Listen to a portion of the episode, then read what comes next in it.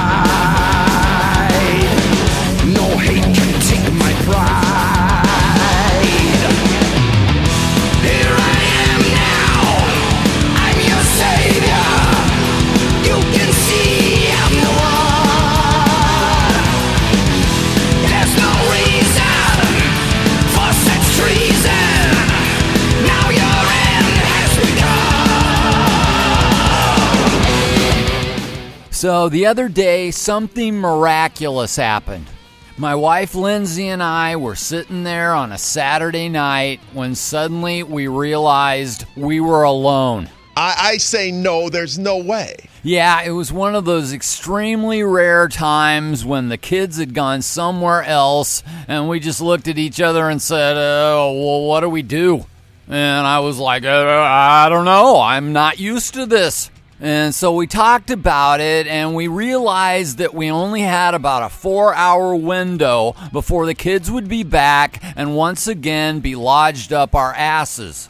And so we decided we're going on a date. We're going to go straight to the theater and see the new Queen movie, Bohemian Rhapsody. Stop. That's crazy. So we go and uh, we get there really early because I think, you know, uh, we better get our tickets and get in there because this place is going to be packed. I mean, who doesn't want to see a movie about Queen? And I get a big bucket of popcorn and we go in, and uh, no, uh, hardly anybody was there. And I had seen some mixed reviews on this thing. I mean, uh, I saw some people that loved it, and then I saw a bunch of people that didn't like it at all. But I wanted to keep an open mind. I wasn't expecting to see a documentary, uh, I just wanted to see a good movie. And for the most part, I thought it was. Uh, Lindsay and I both really enjoyed it. I thought the guy that played Freddie Mercury did a great job. And it lasted over two hours and it kept my attention the whole time. Now, is the case with most movies about musicians, uh, you know, there was some cheesy parts, but it didn't really bother me that much. Of course, we all know that Freddie was a homosexual, and I was kind of afraid that the whole movie would be uh, just kind of focused on that, but it really wasn't. I mean, like with any movie, there's probably some stuff you don't want your kids seeing. Gay? There's a couple of short kissing scenes. Gay? There were a couple scenes that were kind of implied. Uh, gay. There was a couple of parties where he was hanging out with dudes that were dressed in leather and looking kind of gay. Homo. And there's also a scene where he takes his boyfriend to meet his parents. But other than that, they didn't really focus on it. Everything was gay. Now, as far as being factually correct about the history of Queen, well, they did fudge on that a little bit. For instance, they showed them playing Fat Bottom Girls on their first tour, and that song wasn't even released till the late 70s. And they also showed Brian May writing We Will Rock You in the 80s when it actually came out around 77. But I'm not going to let little things like that destroy my movie going experience because, you know, I had popcorn. Well, I mean, obviously, duh. What I got out of the movie is that they were incredible musicians, but they were real people. And I thought it was well done and I enjoyed it. I'll advise people before watching it. It is indeed very gay. One more thought about Queen, though, before I move on to something else. I know Freddie Mercury is always going to get a lot of the attention. He was very flamboyant and a great performer, and he had a great voice, and he was just an awesome talent. But to me, Brian May will always be one of the most underrated guitarists in history. He's got his very own signature sound, and he's just a genius. And in the early 90s, when Galactic Cowboys were touring on Space in Your Face, things were going really well for us, and we did a tour with Dream Theater. And we had a booking agent at the time that told us, hey, the next tour you're going to do is going to be with Brian May opening for him.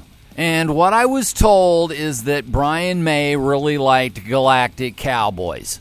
And if in any way that is true, uh, that is one of the great accomplishments of my life. Wow.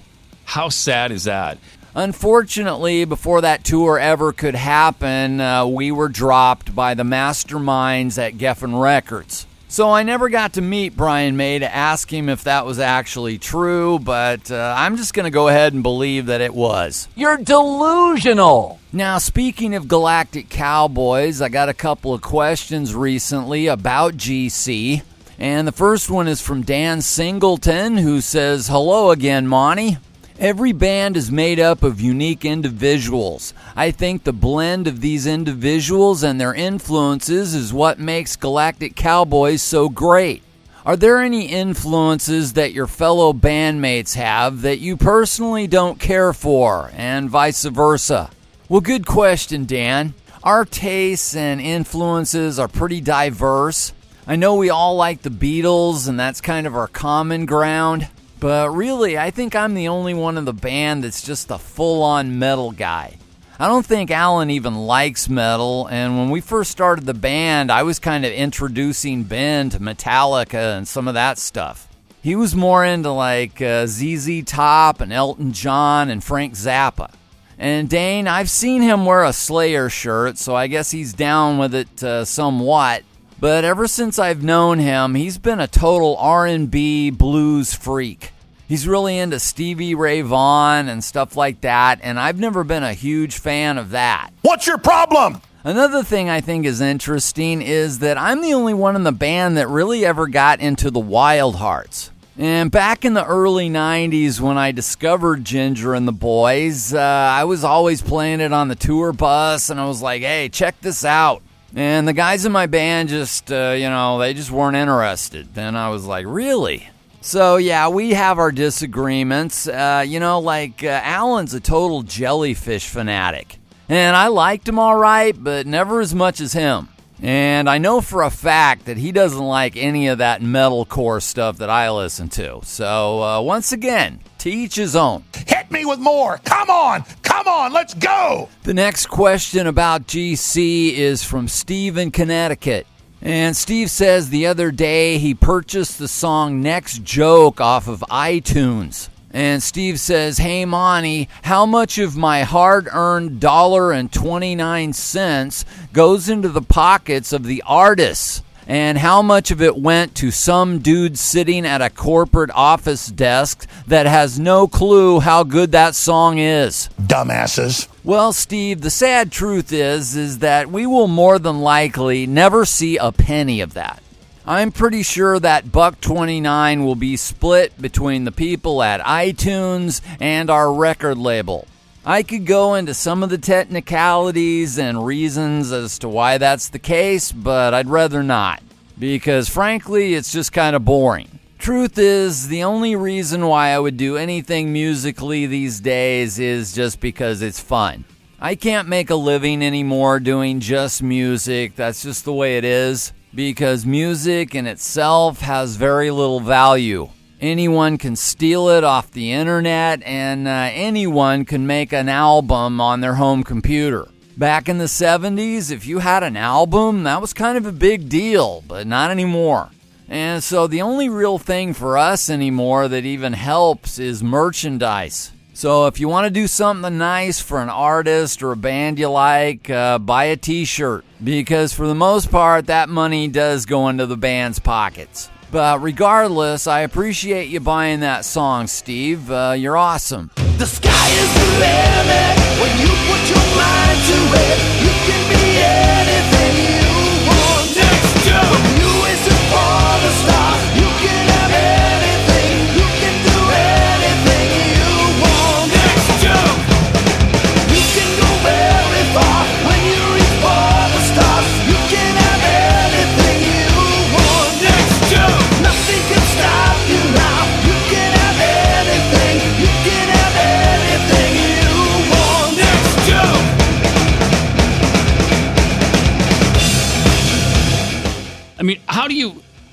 listen to that stuff? Next, I've got a question and a top 10 list sent to me by Scott Gibson.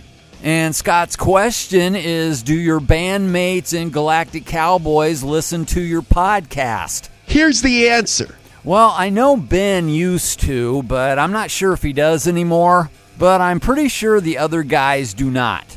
But you know, I bet there's at least one or two guys that I used to play in bands with who listen to every single episode and every single word I say, just waiting for me to say something that will piss them off. And to them, I say, uh, thanks for listening. So that that's your answer. As far as Scott Gibson's top 10 list, he says, Hey Monty, this is the top 10 TV shows I watched but would never admit to it. Uh, except to you and your listeners, apparently. Well, duh. All right, well, it sounds good, Scott, and it starts out at number 10 with Small Wonder. I have never in my life seen anything like this. Oh, yeah, I remember that show. It was about this little girl, and uh, you were supposed to believe that she was a robot, but the acting was terrible, and uh, the show was just god awful. And we know that this is a piece of crap. Number nine on Scott's list is Big Brother. He says, uh, I gave it up after two seasons. Very lame. Well, that's very interesting because uh, I watched the first season of it way back when, and I too thought it was terrible. As I recall, the winner was this guy who had one leg. Not that there's anything wrong with that, but uh, it was just really bad. And so I decided, well, I'm not going to watch this anymore, and I skipped season two. But the next year, I decided to give it another shot, and so I watched season three and I loved it. And believe it or not, I don't think I've missed a single episode since then. And I think it's been on like 20 years now. So, uh, what can I say? I love Big Brother. Proving once again that everybody hates a loser. Number eight on this list is Baywatch. Oh, yeah. Scott says it should be obvious why a teenage boy would have watched this show, but it really did suck. I'm okay with that. Yeah, well, you didn't have to be a teenager to watch that thing uh, because I think I was in my late 20s and I never missed it. Yeah! Number seven is Kids Incorporated, uh, a short lived show where kids sang.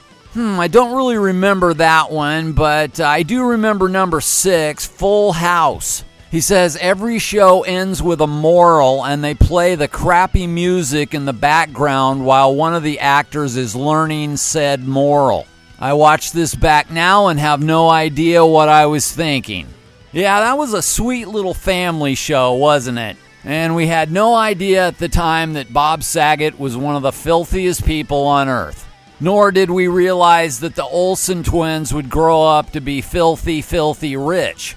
But that would bring us to number five Family Matters. Yeah, that was with that Urkel guy. Uh, I never watched it. Don't know what the hell he's talking about. Number four is The Bachelor or Bachelorette, and Scott admits that he still likes the show, but he just doesn't want to admit it.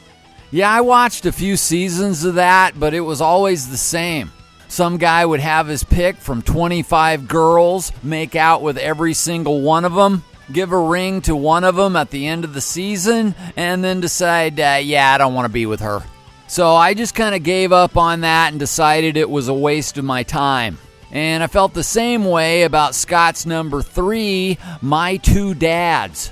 Yeah, I didn't like Paul Reiser uh, on that show or on any show. That guy really annoys me. But uh, I did like uh, Scott's number two, Saved by the Bell. Yeah, but you're an idiot. It was one of those shows that was so bad it was awesome. And uh, Scott says, as a teenager, I had a crush on Tiffani Amber Thiessen.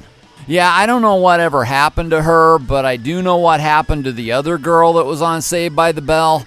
She was a star in one of the worst movies of all time, Showgirls. Which, if you've never seen it, uh, well, it was horrible and completely awesome. Oh, yeah. And that would bring us to number one on Scott Gibson's list of shows he used to watch but hates to admit Beverly Hills 90210.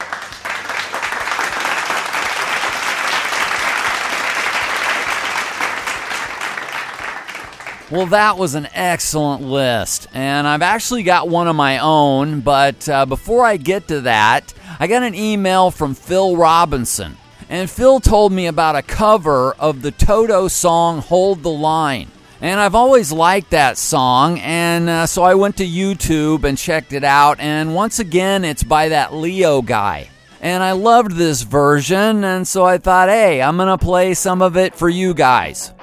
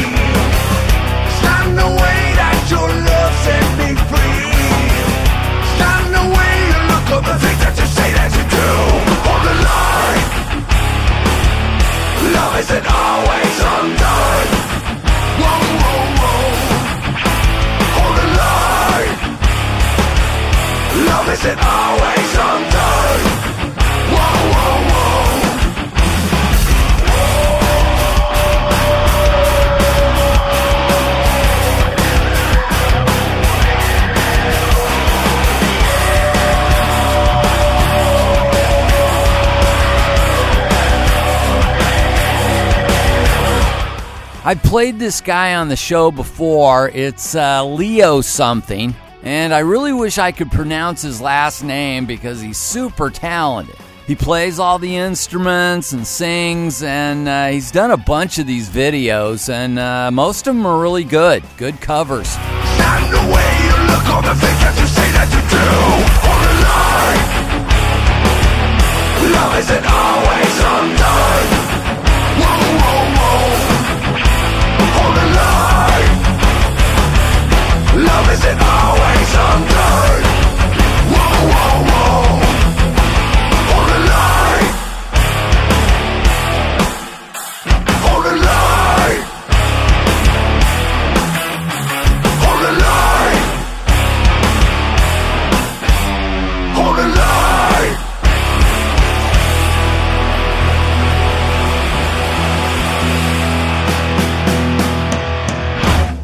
Okay, so I read Scott Gibson's list of shows that he used to watch, but now he hates to admit. And so I came up with my own list, and this is shows that I used to like, but now I never watch or downright hate. All these TV shows are actually still on, but at some point I just decided, you know, I'm never watching them again. And my list starts out at number 10 with ESPN Sports Center. Don't want to hear what you have to say. I used to get up every single morning, and the first thing I would do would be watch all the highlights on Sports Center. But then they got all political and started telling me how I should feel and how I should think. And every single day, whether he has a game or not, it's LeBron, LeBron, LeBron. Absolute arrogant douchebag. Plus, I have about 300 sports channels on my cable, so who needs it? Nobody. Number nine is soap operas. Back when I had no life whatsoever, I used to watch this show called Young and the Restless. And I just really got tired of it because uh, they had no respect for a timeline. For example, you know, they'd have this kid on the show and they'd be eight, and then the next day they'd be played by a different actor who was 14. And yet nobody else on the show aged at all. How amazing that is. Another thing they did that drove me crazy is that if somebody left the show, they would just replace that character with a different actor. And so I was just always going, uh, now who is that? So I eventually just lost interest and gave it up. Good thinking. Number eight is Hell's Kitchen. I watched this one for years, and then one day I went, you know, every single episode is exactly the same. Gordon Ramsay is trying to find the next chef to run one of his restaurants, and yet they all suck. I mean, how many times can you watch him yell at those goofballs and tell them the chicken is raw? Well, I I'd say 10. Another reason why I stopped watching Hell's Kitchen is that I could predict who the winner was going to be based on political correctness. All I'd have to do is say, let's see, who won last year? It was a white male, so uh, this year it's going to be a black female. And sure enough, I'm good with that. Number seven is an entire network. I no longer watch MTV. I used to watch it every day in the 80s, and in the 90s, I loved me some Headbangers Ball. I even got to be on that show. But at some point, everything changed, and uh, I couldn't tell you what's on there now. I just know it's not music. It's crap! Number six is The Price is Right. I've never heard of it. I loved that show. I used to watch it every single day. It had Bob Barker and Barker's Beauties. And I'll admit it, uh, the models were why I watched it. I'd sit there just praying to God that they'd wear the bikinis during the showcase. And when they invented the VCR, I would tape it so I could rewind. I see what you're doing. But when the models got too old and they left the show, I suddenly lost interest. Besides, I'm married to a hot chick now, and I would much rather watch her. Yeah, you would. Ho ho! Number five is late night talk shows. Back in the 70s, I loved Johnny Carson. Uh, in the 80s and 90s, I was a big Letterman fan. And I even liked Conan O'Brien for a long time. But now you got people like Stephen Colbert. And I might as well just watch CNN. No thanks. And what happened to Jimmy Kimmel? He used to be great on The Man Show. Maybe he should be less political and go back to having girls jumping on trampolines. You'd like that, wouldn't you? Number four is award shows. I used to watch them all the MTV Video Music Awards, uh, the Grammys, the Emmys. But anymore, I just can't do it. Once again, I'm sick of Hollywood and the music industry telling me how I'm supposed to think.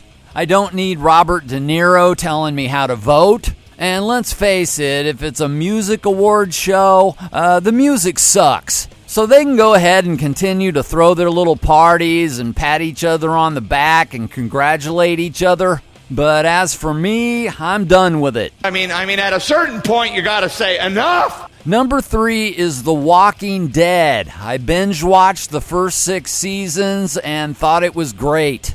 But then the writing got worse and worse, and now I find it laughable and unwatchable. And if I have to see one more zombie get stabbed in the head, I'm just going to lose it. It's become boring, and uh, you know it's bad when you find yourself rooting for the zombies. I wish there was a way they could just eat the entire cast and put an end to this piece of crap. It is comically bad.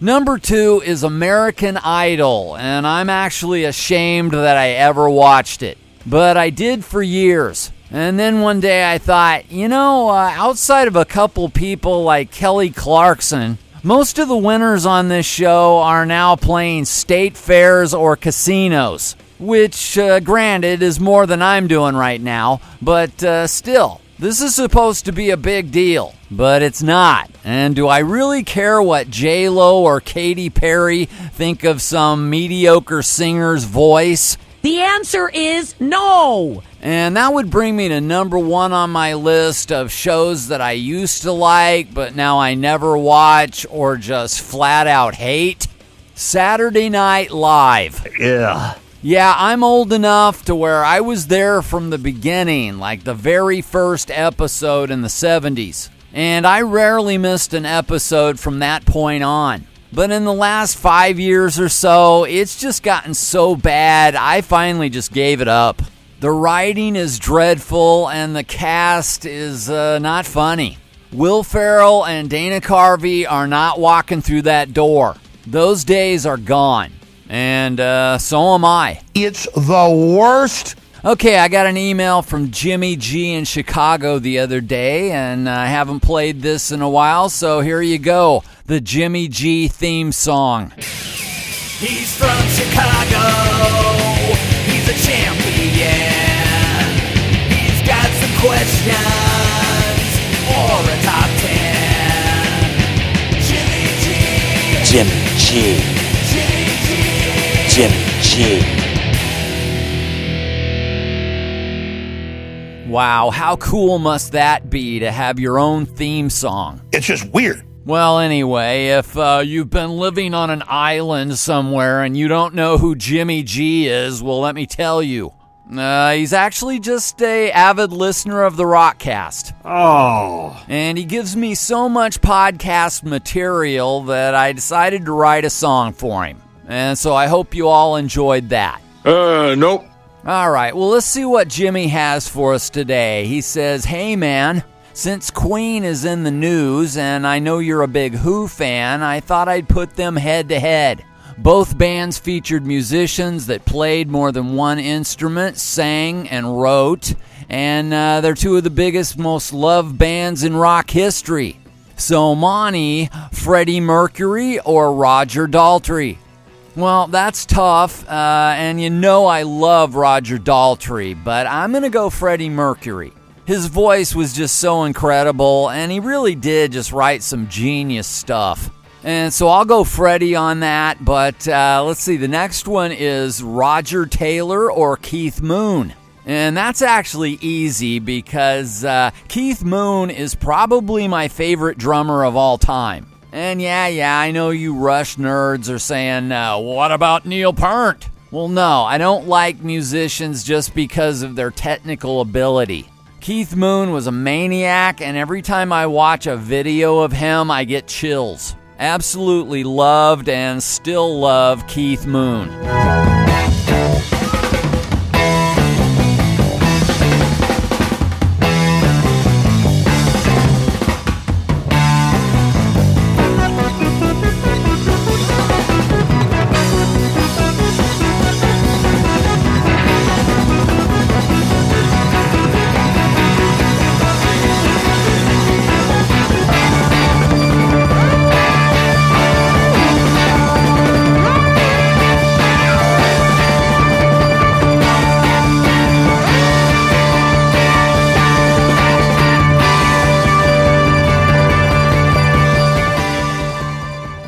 Next is John Deacon or John Entwistle.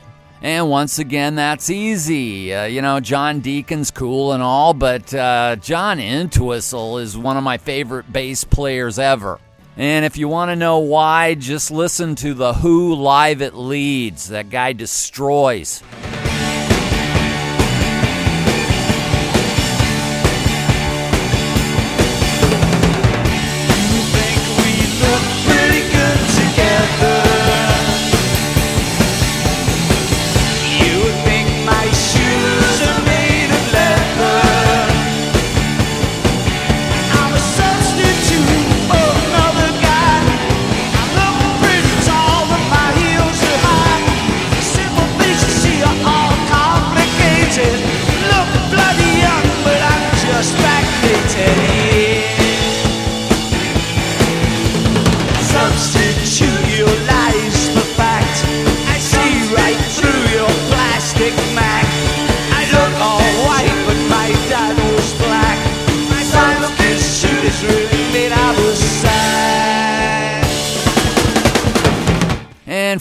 Jimmy G wants to make it really difficult for me and wants me to choose between Brian May or Pete Townshend. Well, like I said earlier, Brian May is a genius, but so is Pete Townshend. And even though I love Brian May, I pretty much worship at the altar of Pete Townshend. He's influenced my songwriting, he's influenced my stage presence. And when I saw that documentary about The Who, The Kids Are All Right, uh, that's when I decided, yeah, that's what I want to do. I want to be a musician, I want to be a rock star. So, yeah, I got to go with Pete Townshend. Who gives a damn? Uh, Jimmy also had some questions for me. First one being, Hey Monty, do you have any advice for Greta Van Fleet now that there's a buzz? Like, what should they do tomorrow? What should they do when it's over? Are they so hip it makes you sick? These are all legitimate questions. Yeah, I talked about Greta Van Fleet on the last episode, and I basically said that they stole a whole lot of their sound from Led Zeppelin. And then I got several people uh, emailing me saying, uh, well, Monty, you know, uh, Zeppelin stole from people. And sure, we all borrow and we're influenced by stuff. And maybe Zeppelin flat out stole some stuff. I don't know. I'm not a huge Zeppelin fan, but at the same time, I know Zeppelin uh, developed their own sound. And if I was in Greta Van Fleet, I'd probably say, you know, maybe we should uh, try and develop our own sound. Instead of just trying to sound like Zeppelin, maybe we should, uh, you know, kind of incorporate some other influences. But here's the deal uh, Greta Van Fleet should never listen to me. Because if they're having success doing what they're doing, I say keep on doing it. More than likely, the buzz will not last very long, so ride that horse as long as you can. In fact, they should probably just name the next album Greta Van Fleet 2.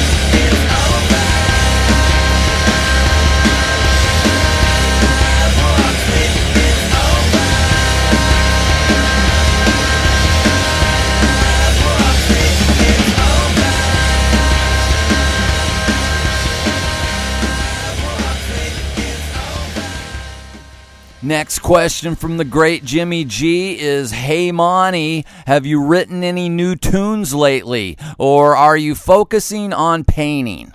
Well, I'll be honest, I haven't really been writing that much, but I do get melodies and song ideas in my head once in a while, and uh, here's something I do that you might consider.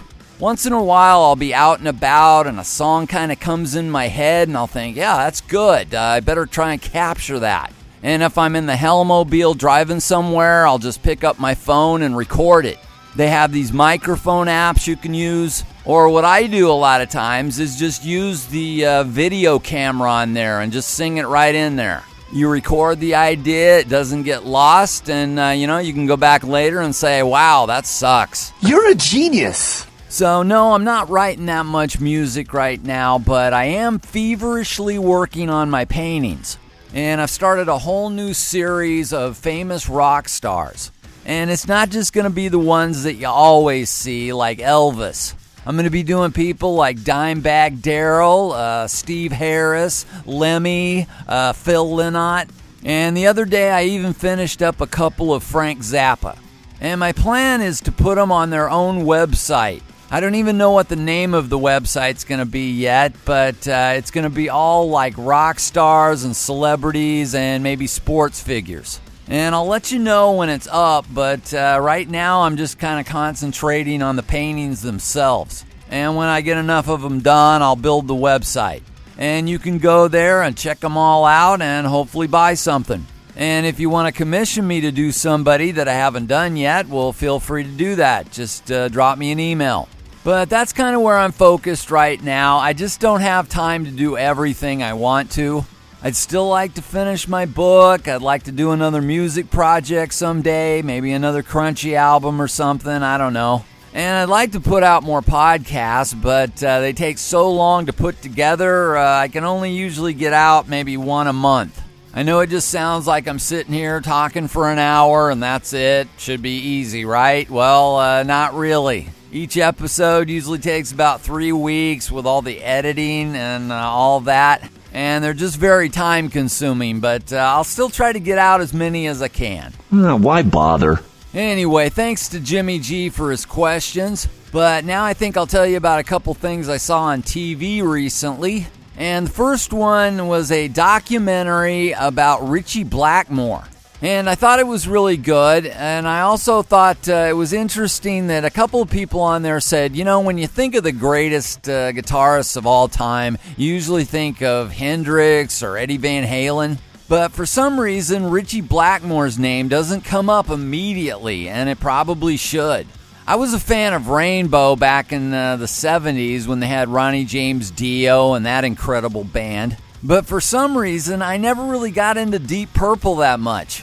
But after watching this documentary, I was like, good God, they were amazing. Go tell it to somebody who cares. I'm not sure which version of Deep Purple I like best. I like Ian Gillan more than I do David Coverdale, but I would take Glenn Hughes over both of them. One thing I am sure about, though, is that I'm not interested in any version of Deep Purple that doesn't have Ritchie Blackmore in it. I know Steve Morris is amazing and all that, but I'm just kind of partial to the original lineups. And the other day, I'm watching this interview with Dan Rather and Kansas. And there's only two original members left in that band the drummer, Phil Ehart, and one of the guitar players, Rich Williams. And they kept talking about it's all about the music. The fans want to hear this music, so we're going to keep doing it. And I just sat there and shook my head because if there's no Kerry Livgren, no Steve Walsh, uh, no Robby Steinhardt, there's no Kansas. Oh, really? I'm sorry. At that point, it's a cover band. Okay, says who? I mean, it's one thing to replace one guy or have somebody fill in for a tour. But when you've basically just replaced everybody, uh, maybe it's time to move on. But I guess if I'm going to blame somebody, it probably ought to be the fans who keep going to see these classic rock bands who only have one original member left in them. I mean, if you're in your 50s or 60s and you're going to see Foreigner, you probably don't even care who's in the band. As long as they play Hot Blooded and Jukebox Hero, uh, you're a happy customer. How true it is. I mean, I'm in my 50s and I do care, but then again, I'm probably not your typical uh, aging music fan. While I love that stuff from the 70s and 80s, uh, I also like some of the newer bands.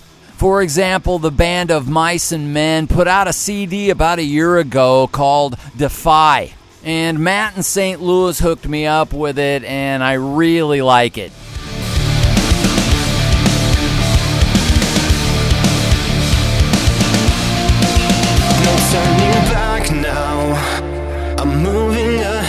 Toward the way out.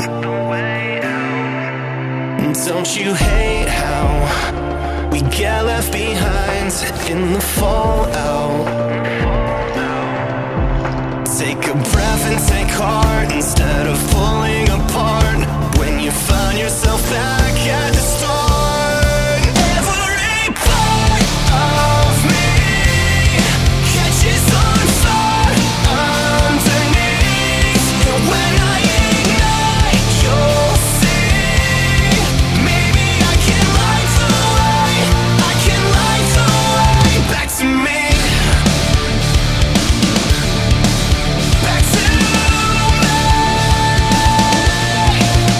of Mice and Men. They're a band that's gone through some lineup changes over the years, but still a great band. And I'm going to play out with one more song from them. It's called Sunflower. It's got a great melody, and I think you'll like it, even if you're an old burnout geezer. This made a huge difference in uh, my life. As always, if you want to get a hold of me, you can do so on Facebook or at my website, montycolvin.net.